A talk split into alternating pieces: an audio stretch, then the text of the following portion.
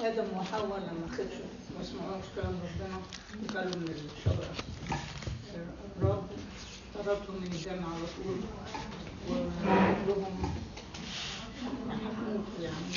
وبعدين هم خدوا الجسد بتاعهم على طول. الشيطان عمره ما أخذ الجسد بتاعه هو اللي غواه. فيا ترى كل لا الشيطان خد الجزاء ما هو اتطرد من السماء. ده في مرثاة مرثاة للشيطان واحدة في أشعية واحدة في حسقيال كيف سقطت كوكب الصبح من السماء؟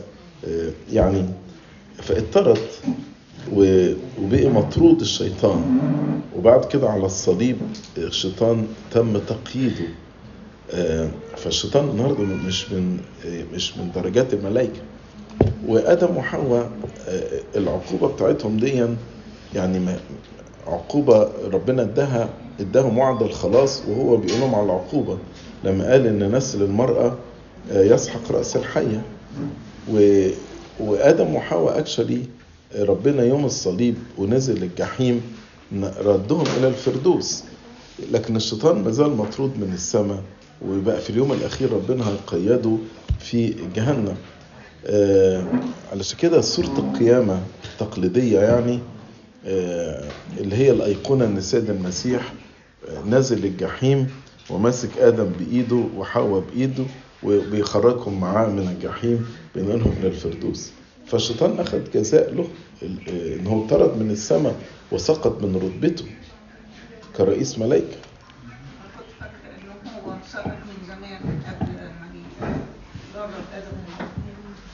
ما هو مسقط من زمان آه.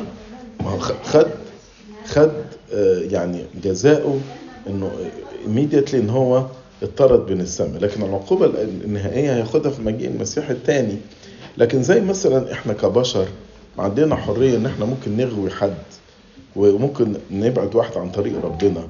الشيطان عنده نفس الحرية. لكن اللي بيعمل كده هياخد عقوبة في الآخر زي ما الشيطان هياخد عقوبة في الآخر. حد عنده أسئلة تانية؟